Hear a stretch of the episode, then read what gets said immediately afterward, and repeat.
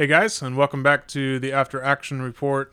It is our second week doing this as we reflect on the sermon and try to find some different ways that we can either take the text a different direction, ask some questions about some specific applications, or just kind of evaluate the direction of where we're trying to head, especially with some of these more topical type sermons uh, as we are in the distinctives right now.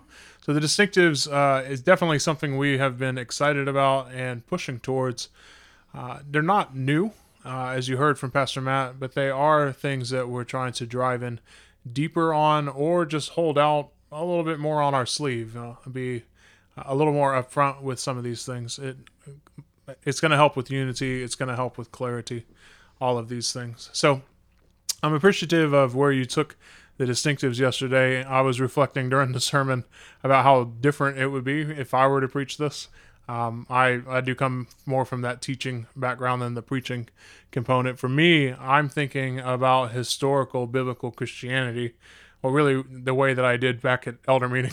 we stand on the shoulders of of all these people, the the church of the ages, yeah. the councils, uh, his, you know, just these historic, robust things that are in some ways lacking today. I'm going to want to take you through 1 Corinthians 10, which we'll talk about in a minute, the Hall of Faith that you heard Pastor Jeff talk about. So I'm really encouraged by the way that you took uh, the distinctives to help preach them, to proclaim them. Mm, uh, these yeah. are it's different than just recognizing those those convictions that we hold. So one of the things I wanted to talk about with the distinctives is clarify a little bit more about why uh, we're setting up a distinction. So you, on one hand, you even say we want to be grandma's church, we want to be like those, but on the other hand, this is what makes us different. So we're, we're holding both of these things at the same time.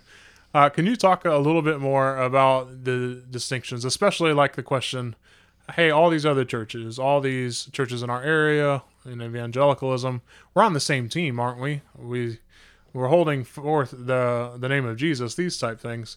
Can we be on the same team and still name distinctions, convictions, those things? Yeah, yeah. I, I think one of the problems in our in our current uh, culture, church culture, um, as well is that um, if you don't agree with everything, you've uh, you've got to be against us. So I think our natural proclivity is when we say we're unlike this church down the road.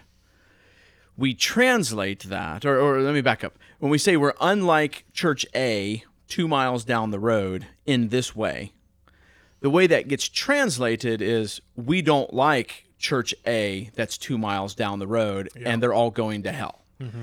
Like that's that's what we hear because we're in this like just tribalistic identity crisis, and so the idea that we would even say that is kind of like, a, oh, how dare you? Oh no, sure, yeah.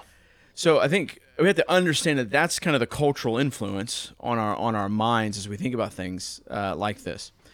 Um, then second, as we think about um, distinctives and there's there's going to be clear distinctions between us and a supposed church down the road that doesn't preach the gospel. Um, uh, gospel, uh, you know, soteriology, you know, what we believe concerning salvation and so on and so forth, and, and other core doctrines uh, to that level. But there's also going to be distinctions beyond that that um, that would separate us from even quote gospel believing churches. And certain at some point on that kind of it's kind of a continuum. Mm-hmm. there's the point where you're not a church but then kind of okay this side of you're not a church as well you're a church but but i don't know that we can do much ministry with you. Yeah. And then as you move further away or further to the other side of that continuum it's okay, well, we can more closely work together because we are more in agreement uh, on other core doctrinal matters. Mm-hmm. Um, we, we've kind of just, we're kind of in this product of this era of kind of relegating everything to just, well, do you believe the gospel? And if you believe the gospel, then well, we can all just be friends. And I just, that just doesn't work. Yeah, I know that uh, the cultural maximalism is coming in a couple weeks here. Yeah. But even yeah, inside of that, it, it starts with this idea of theological maximalism. yeah. And we've been really struggling with that minimalism that does come from the gospel centered movement is certainly helpful, uh, especially if you grew up in the church, recognizing that that solved a real problem. But Yeah, yeah. it, it, it overcorrected. The pendulum swung too far to where now it is either gospel church good, non gospel church bad. It's, it's an either or where we should have that spectrum that you're talking about. We get that from Dr. Allison talking about there's a line where you're no longer a church, but then you're less pure church all the way to more pure church. Know, we and I think all churches want to be the more pure church, right? As we constantly correct and, and keep those things in mind. And that's not just something that we desire, that's a very explicit warning for us. Know, in 1 Corinthians 10, we see some of the beginnings of the Bible's treatment on what it means to stand on the shoulders of the saints of old and, and church and looking back to Israel. It says this For I do not want you to be unaware, brothers, that our fathers were all under the cloud, and all passed through the sea, and all were baptized into Moses in the cloud and in the sea, and all ate the same spiritual food, and all drank the same spiritual drink. For they drank from the spiritual rock that followed them, and the rock was Christ. Uh, Paul has already been using the word all, saying, All you Corinthians were baptized. You should all be the same people. But then we're, we're, we're slammed in the face in verse 5 with this nevertheless. Nevertheless, with most of them, God was not pleased, for they were overthrown in the wilderness. And then he goes on to talk about the idea that we are to look back with them, at them and, and see them as examples, to, to be mindful of that. And so if all were baptized into Moses, drank, ate, same spiritual drink from the rock that was Christ, yet with most of them God was not pleased. That sets a high standard for us as a church, right? As as a Israel under Moses, as a church under Christ, to make sure that we're about a faith that's an action that is doing the things that are going to be pleasing to him to be a more Yeah. pure church. And so in order to do that, we have to say where are we not doing that? Where is the culture not doing that? How at this moment in time do we put faith in action? And that's that's these distinctives for us. Yeah, it's kind of like right now, uh, in probably the past 10, 15 years, it's it's well, you're an acceptable church. Like you're not going to fit into this verse 15. With most of them, God was not pleased, and they were overthrown in the wilderness. You won't be in that category, so long as you declare Jesus is the way to heaven, and you make sure every sermon uh, kind of brings every back everybody back to kind of happy thoughts about Jesus. As long as you do that, then then you're standing on the rock. But the rock's bigger than just that. And that's that's I think that's kind of the point where where we're driving to here is that you can confess all the same core things uh, and all these same core right things about who Christ is, um, but not be about an actual life of faith. Yeah. So Yeah, and so for us to have a faith in action, to to be about the things that we should be, it comes from that first word, that that faith. This historical biblical Christianity that we have is a life of faith. It, it is known as the faith. I mean, that's that's where it all starts. And so, in my mind, in my personal topical, you know, concordance in my brain, when I think about historical biblical Christianity, I'm doing 1 Corinthians 10, and then I'm immediately going to Hebrews 11. Uh, but Hebrews 11, the Hall of Faith, as we look back to those people and see their faith and how it played out, uh, is preceded, uh, as you would expect, by Hebrews chapter 10, uh, which has a setup for it with one of my favorite words, right? Therefore. So, in light of what he's been describing in chapter 10, we land to this picture of what um, faith is going to look like before he gives us all those examples from chapter 11. It says, Therefore, in, in verse 35, chapter 10, therefore do not throw away your confidence, which has a great reward, for you have need of endurance, so that when you have done the will of God, you may receive what is promised.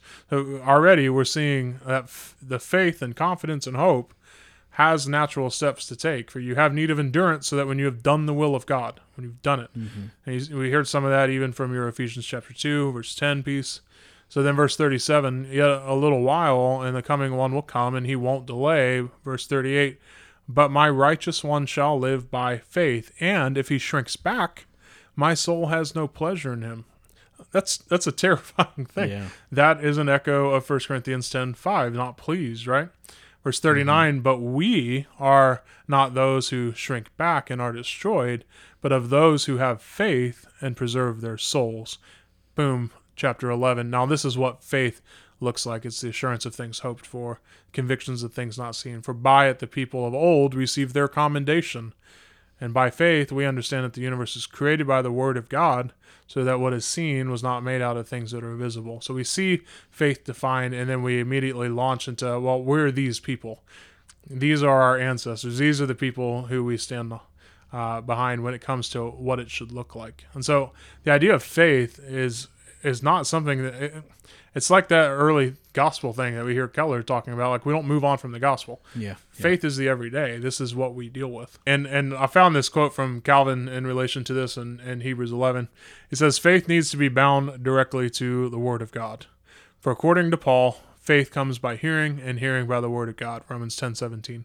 And this is a useful warning that we may not dignify every opinion picked up one way or another with the title of faith.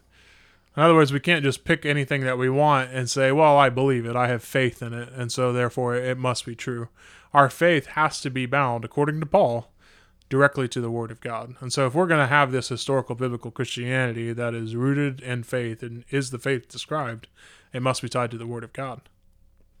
Yeah. What what would be like an example that you'd think of when it's a dignify every opinion picked up one way or another with the title of faith? Give us like another that maybe we can like work through or we can talk about as an example of that. Because because this is going to be an example of someone who back to 1 Corinthians 10, nevertheless with most of them God was not pleased. So what is it that he's not pleased with or in um, Hebrews 10 verse 39 but uh, 38 but my righteous one my righteous one shall live by faith and if he shrinks back my soul has no pleasure in him but but we are not those who shrink back so like what's an example of someone who's picked up fa- uh, an opinion somewhere along the way with the title of faith Yeah, that's a great question. Because in Hebrews 11, you see that these people that he names ultimately end up keeping appealing back to the Word of God. I think they're Yeah. they're appealing to God and His Word and His character and who He's revealed Himself to be, and so that's why they make the list. He's pleased with them. That's that's the faith in action. For our time, I, I think there's probably two that I would explore. One is uh, a little closer to home, and one is pretty general, but the generalness of the other one is what we see all the time. The the general one is just postmodernism. It's the life that we live in the culture that we live right now. Everywhere everyone is saying whatever's your truth, you believe that, then it's it's good. It's yours. I don't have to agree, but hey, as long as you have faith, well now we're dignifying people's opinions, thoughts, Yeah. expressions, feelings, and just because they picked it up and said, "Well, this is what I believe." Well, and practically, i i don't just think like extreme. Don't think okay. Well, they they believe in murdering babies, like, and that's their truth, and and they can believe that. Think think more in terms of, uh, well, that's a church. They claim to believe that Jesus is the way to heaven. Well, that's faith, and then dignify everything they believe. Mhm. Well, they might have lots of things wrong beyond that. Yeah. So that postmodernism, your belief is your belief, and this is my belief, and you know, and, and and you know, again, if we if we say something negative, then that must mean we hate them, uh, or we reject all of them. When we're saying no, no, no, like this is good, this is good, but these are the bones, and we're going to throw those out. Yeah. And we want to make sure as a church that we're throwing the right bones out. So we're not saying all of gospel centeredness, for example, is is wrong. Um, we're just saying there's some bones that Yeah. need to be thrown out, and and such. So Yeah, because another way you see that in the everyday, even not in the extremes, is a a misplaced rationalism. I think I would I would define it, in that people will do things just because they make sense. Right? Uh, We we talk about in counseling, people never do things that don't make sense to them. They're, Oh, yeah. or they wouldn't do it. But to then say that this thing that made sense to me in this moment at this time must be objectively true because it made sense is not a true faith. Uh, That is not a true reality.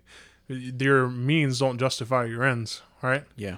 To the to the degree that hey, I'm going to do this thing because it makes sense now, only to me, and only in this moment, with no regard to anything that we talked about in Proverbs of the long game, uh, the will of God, what the Word has to say about it. Just because this makes sense right now in this moment does not make it objectively true for the ages. That's why we push a historical biblical Christianity, right? Yeah. Yeah. What has God said over time through progressive revelation for his people and his covenants? So the other one that's a little more close to home is uh is going to be this is gospel centered thing again, right? If we only have faith in a gospel centeredness to the neglect of the robust view, not of theology, but of theology proper, of God who he has revealed himself to be, right? The whole gospel, as it were then what we find is that we can reduce it so far to that one small thing that all we actually end up with is faith in moralistic therapeutic deism, which has been the issue for the church for the past 20 years at least. If I just have faith in the gospel that he is going to make everything better, and that's that's what it means to the go- to be gospel centered, that I'm a sinner, I'm saved by grace by the work of Jesus Christ, all true, affirm that. It's in our creeds Yeah. Absolutely. but that's the end of it. And so now when I hear preaching, when I read my Bible, as long as it makes me feel better, then what do I have? Moralistic therapeutic deism. Yep. A God who's not really involved, that wants me to do what's right is, and makes me feel better about myself and who He is. That's not the gospel. That's not a life that's glorifying to God. Yeah, you know, in Second Timothy three, I think it's verse fourteen, when when Paul is talking about uh, his grand uh, Timothy's grandmother and mother and what they've taught him, that has that has uh, brought about salvation in his life. He says, Paul says, the sacred writings. Um, he doesn't i mean at this point right how much of the new testament has been written? I mean how much of the gospels would timothy have have read at this point? I mean little? Very little? I mean this letter from paul you can count that. Yeah. uh but how much of matthew mark luke and john has he has he read? So what's paul referring to? I mean he, he's referring to the old testament. Mm-hmm. uh, he's referring the sacred writings. I mean paul's a jew so he's saying, and he says in there literally that, that the sacred writings were uh, sufficient to make him wise unto salvation. So this this idea of of just just give me the gospel, meaning soteriology or meaning the components necessary for saving faith, and that's all I need. Well, that's that's not what worked in Timothy's life Nope. Yeah. that that's not that was not the whole picture. That was not that's not the robust picture that Well, to your point on Sunday, that's not even the, the whole of the Great Commission. yeah correct. Yeah. Yep. Jesus does not say go give them the the basic components of salvation. I mean certainly certainly a starting place. Certainly we would affirm that it's a great starting place. Um but but the stream should be a much wider than that for us to swim in. Yes. um, and that's what Timothy gets to swim in. And then and then Paul Paul goes on with Timothy and doesn't say uh, Timothy to be a faithful preacher, go preach the basic components of the gospel.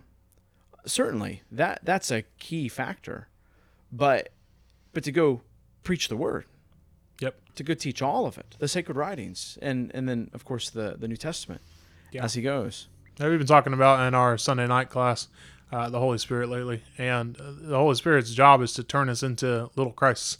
It's to sanctify us into the image of Christ, and it's going to take all of the sacred writings for that, right? Yeah. That's Him coming and telling us more of what Jesus said. That's what Jesus said the Spirit was going to do. Yeah. And it, that's the same thing that we see with this issue of reformed that you bring up as one of our distinctives is that we have a lot of sister churches that would uh, d- define themselves as reformed, and many of them are and are faithful in this. But again, as we're trying to push more into that more pure category, particularly as pastors who have to present people to the Lord and give an account for how Yeah, we have yeah. raised them. We want to give them more than the than the gun that's fired at the start of the race, right? We, we want to get you wide a wide stream and all the way downstream. And to in this full stature of the maturity of Christ. grow Uh, into the full picture. Yep. Yep. So in the Reformed, we find that this kind of plays out in this, you know, theological sense of, well, we're Reformed, but again, they mean that explicitly in their soteriology. How are they say that? Essentially, they're going, oh, election, yeah, I agree with that. I've read Romans nine. I know that's a thing that I can't dodge anymore. So we're Reformed, but they neglect then a full and robust theology into ecclesiology. How does it play into the church? What does what does the doctrines of grace mean for the church? What does it mean for our doctrine of man, our anthropology? What about worship and counseling? I can tell you that when I counsel, if I have, as you mentioned on on Sunday, uh, total depravity in mind and perseverance of the saints in the same you know hand, that changes the way that I approach the problem. That changes the way that we deal with sin. But if I neglect those, well then I'm in the stream, but I'm I'm short a few paddles, right? Yeah. Yes. How do I get where I'm going in this in this stream? Well, and that's where you get even in counseling, pastors instead of even in reformed churches sometimes instead of wanting to, uh, instead of holding total depravity and uh, irresistible grace and perseverance of the saints in their hands, and so with that they can say, all right, this person is incapable from the grace of God, apart from the grace of God, to overcome this sin. But on the other hand, God's grace is irresistible. His saving grace, meaning the initial saving and the, the work of saving, the ongoing saving work of God. If I can hold both of those, then I see their their helplessness, but I see hope. And I can give them I don't have to I don't have to downplay the the the actual problem. Uh, and I don't have to go looking anywhere else for hope. Mm-hmm. But if I don't have that, if I'm not actually reformed and actually believe that, then I'm going to start looking to other things Yeah. to help that person. I'm going to start looking to helping them understand their personality and helping the people around them understand their personality. Or I'm going to turn to, uh, you know, m- maybe you should put your head in the pillow and count to 10 uh, instead of hitting the wall. You know, like, again, i'm not saying all that is, is, is terrible. Uh, and there might be a place to, to talk about those things, but but it really begins to show where my hope is at.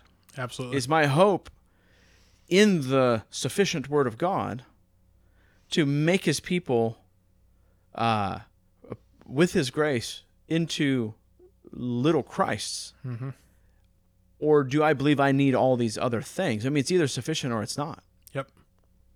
It's either profitable for, for teaching and reproof or it's not.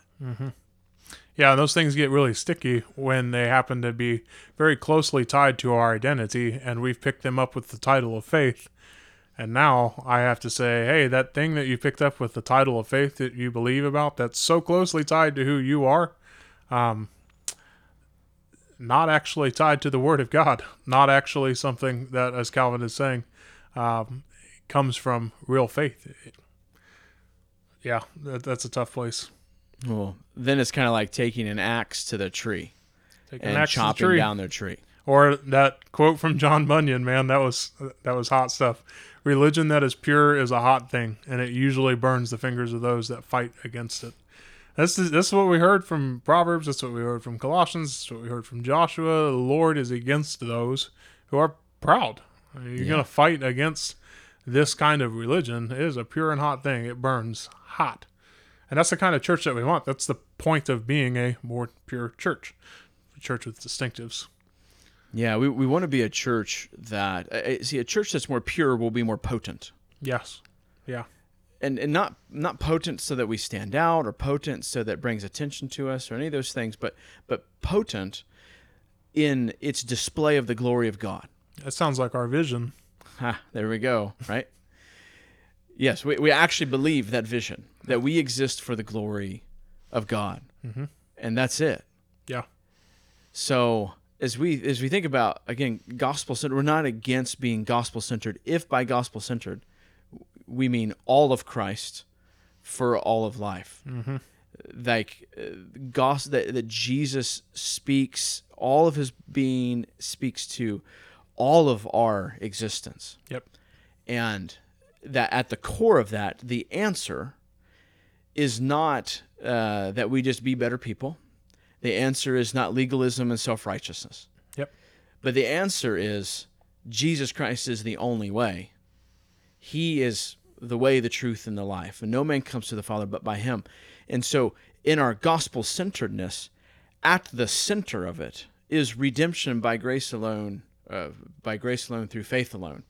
Uh, in the the gr- beautiful and marvelous work of Christ. But if we say we are a gospel centered church, uh, and by that just meaning believing those tenets, then that's I don't think that's saying enough. Uh, but I, but I think the better the term historical biblical Christianity is a better way to describe our church. This is the stream that we swim in. Um, you know, with with any with any movement in a culture, the larger it gets, the more uh, polluted or diluted it gets, and so even in the reformed word, as that has gotten bigger in our culture, it's gotten more polluted or diluted. Um, and so it's important for us to say, well, this is what we mean by that. And so, as we think about gospel centered, yes, absolutely, we affirm that both He is the way, the truth, and the life, and that the gospel, as you quoted Keller earlier, that the gospel is not just for the moment we were saved, but is for every day of God's saving faith, saving grace in our lives. Um, but we want to know all of Christ. And all of His Word shows us all of the Christ that we need to know at this point in history. Yeah, absolutely. My favorite thing about yesterday was the the way you ended.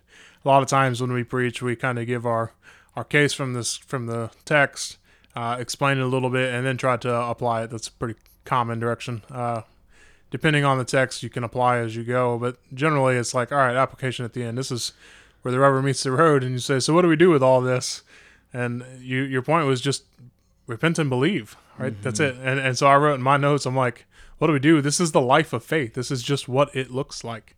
It's not that you have to know all of these terms and and find ways to apply it specifically. No, what we had heard described yesterday is the life of faith. This is just this is it. This is what it means to be a Christian. And so we don't have to uh, try to work all of these things into our life. We have faith from the Word of God, and this is what we do day in and day out. This is why that religion is a hot and pure thing, because it's what we are all the time. And when we resist it, that's when we find ourselves being burnt. So, with that, we want to thank you for joining us again this week, guys, as we kind of dive a little bit more into the sermon and the text. And I uh, want to let you all know we love you. We're praying for you. I want to encourage you to go, know, love, and obey Jesus as Lord over all. See you next week. See you guys.